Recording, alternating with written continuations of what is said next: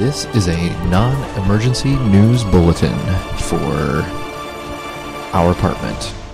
Um, I learned something in the evening that I wanted to share with you. Because I had previously mistakenly said when we were talking about the new casino, which they're going to be building a big new building, but in the meantime, they are opening up like a temporary casino in an existing building. And the Bally's Casino is opening up in the Medinah Temple and I had wrongfully said that that was a religious building. Like I I thought it was maybe a synagogue because of the name Medinah. Um, but then it also has some like when we walked by it, it has some real like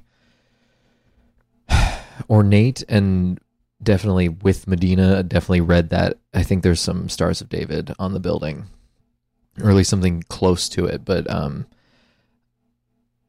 in passing, I had gotten the impression is the gist that I thought it was definitely a temple in the true in the true sense, but it is in fact a temple for the Shriners of Chicago.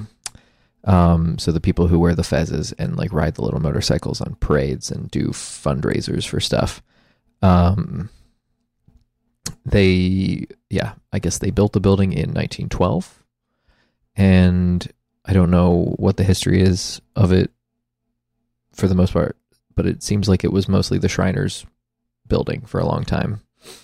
Um, and I don't know who owns it today, but what I do know is that it was never a house of worship. So, that being said, I am uh, alerting you that you we can be slightly less outraged about this casino being in this building because the Shriners would probably be fine with them doing casino stuff. They probably have the facilities for a casino already half built in there because they're probably using that kind of thing for their own fun and gambling and for fundraisers and stuff. So there you go. Fraternal order, not a religion. What a relief. This has been your non emergency news bulletin. I love you. Have a good day.